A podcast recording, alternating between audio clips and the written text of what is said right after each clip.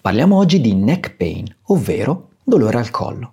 Il dolore al collo è uno tra i disturbi più diffusi e che comportano un costo economico maggiore fra tutte le condizioni muscoloscheletriche della società occidentale. Le stime, infatti, ci dicono che circa il sessantasette per cento degli adulti sperimenterà dolore al collo in almeno una fase della loro vita. Tra l'altro, nelle popolazioni europee, tra il quindici per cento e il diciannove per cento dei casi si svilupperà in uno stato cronico. Ma questi sono i dati che abbiamo a disposizione, in cui non ci sono incluse tutte quelle persone che hanno dolore al collo ma non si rivolgono a nessun professionista sanitario. Insomma, il neck pain o cervicalgia è una problematica non di poco conto.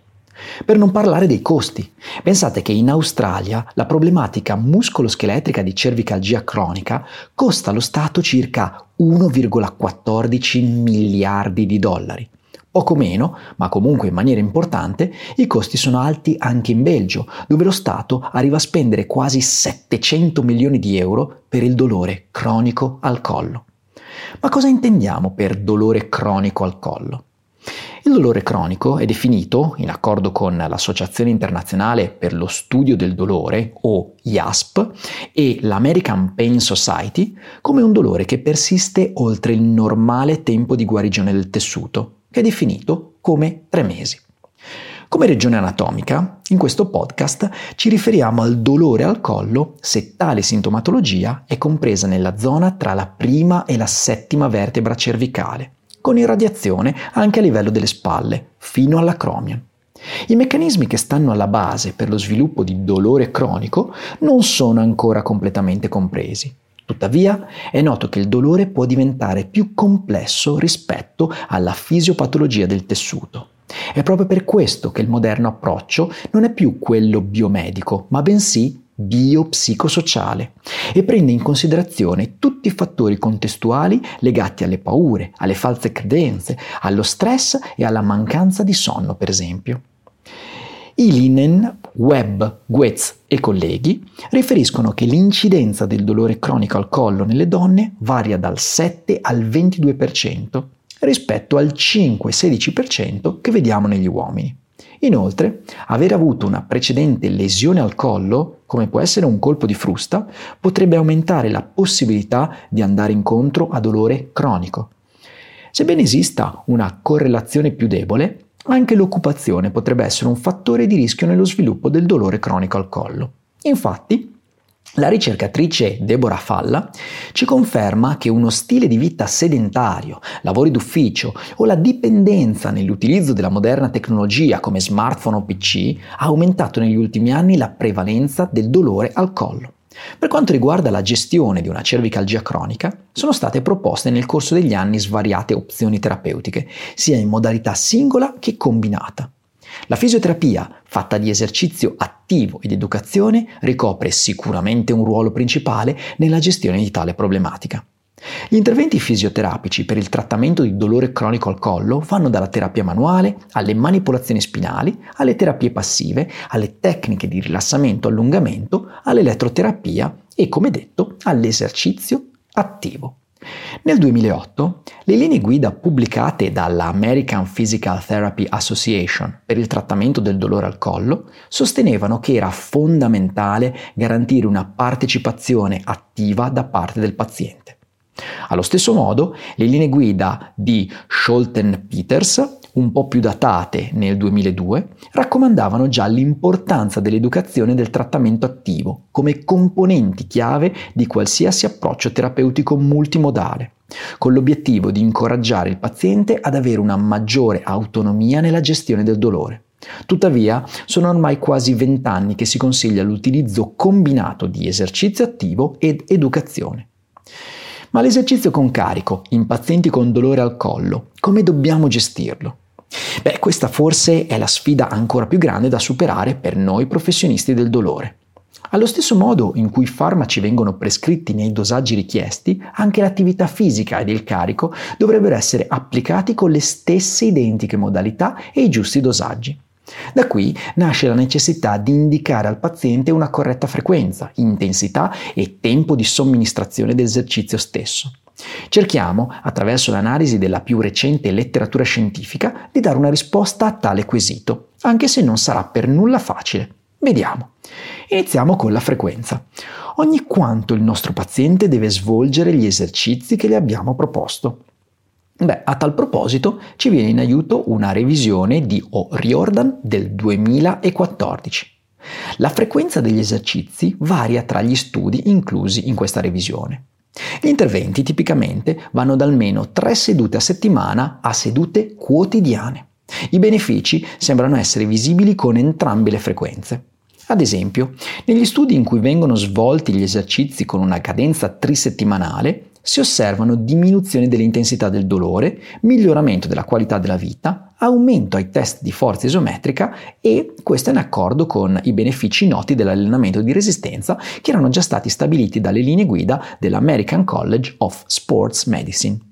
In particolare, gli studi che dimostrano aumenti significativi per la forza isometrica utilizzavano una frequenza di esercizio compresa tra le tre e le cinque volte a settimana.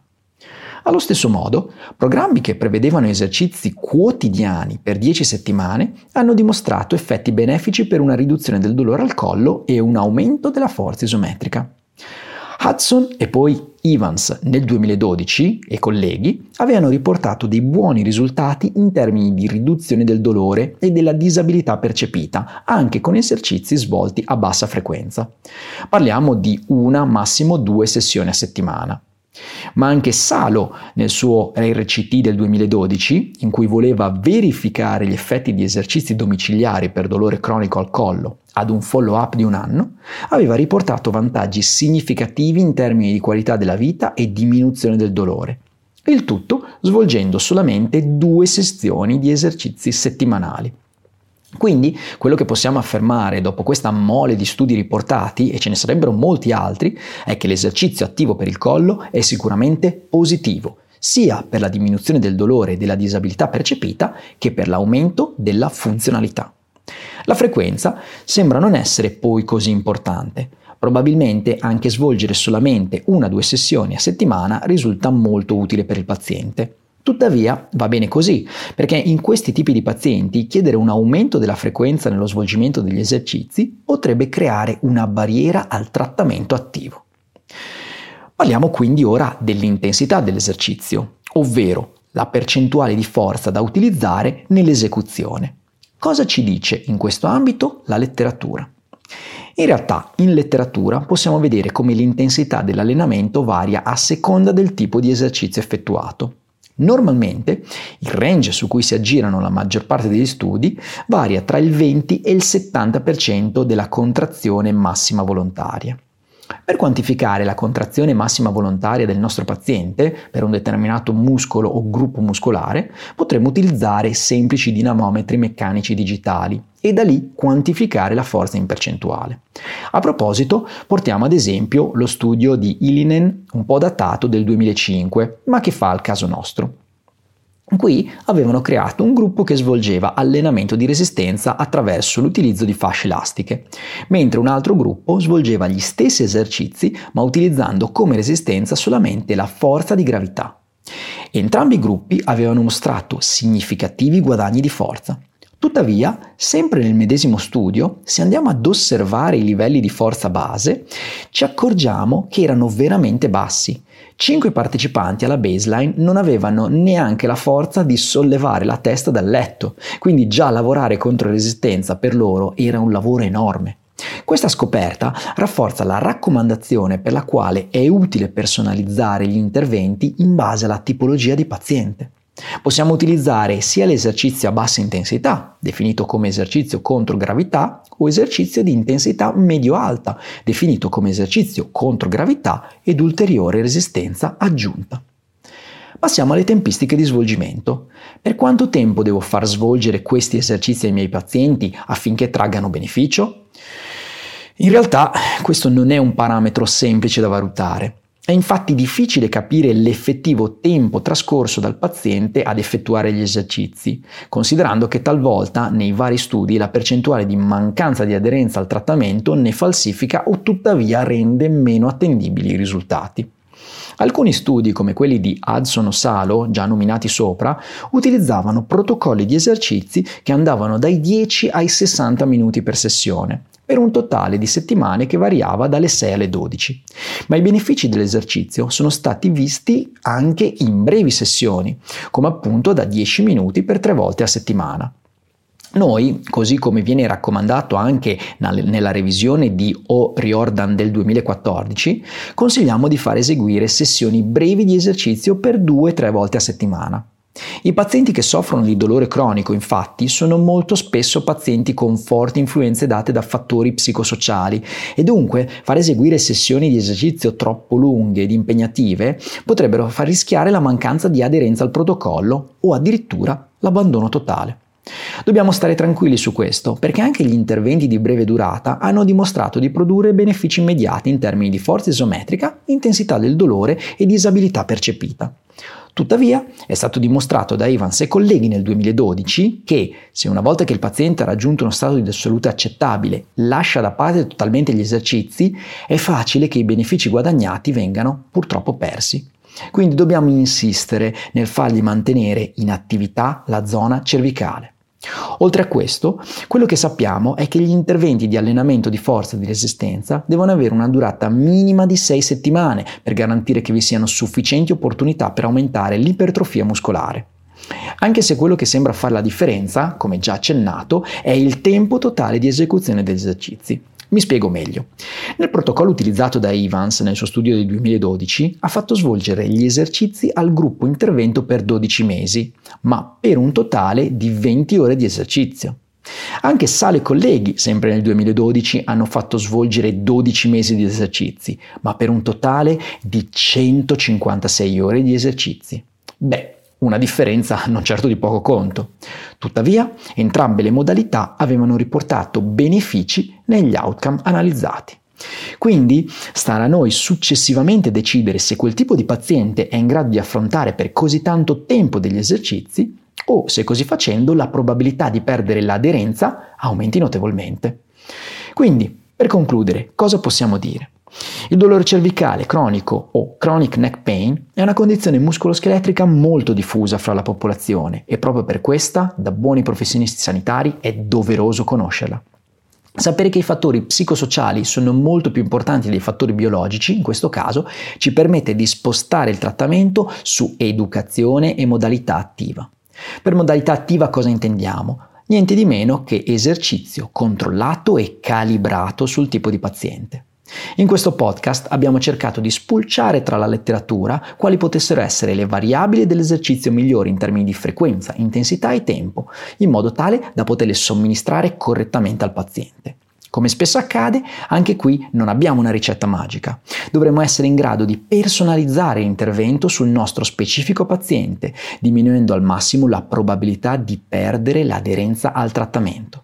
Per quanto riguarda la frequenza, non sembra essercene una precisa. Probabilmente vanno bene anche due tre sessioni di esercizio settimanali. L'importante è che ci sia costanza nell'esecuzione. Lo stesso accade per l'intensità.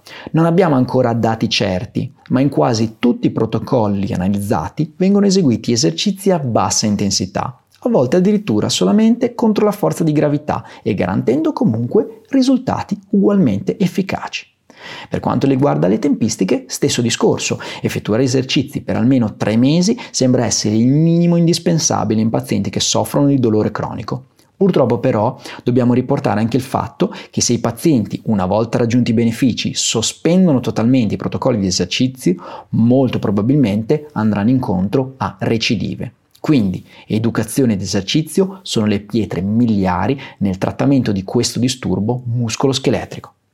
Se il tema ti appassiona, su StreamEd trovi la rivista scientifica di oltre sessanta pagine interamente dedicata al neck pain, con tutti i più recenti studi su diagnosi, valutazione, terapia manuale ed esercizi.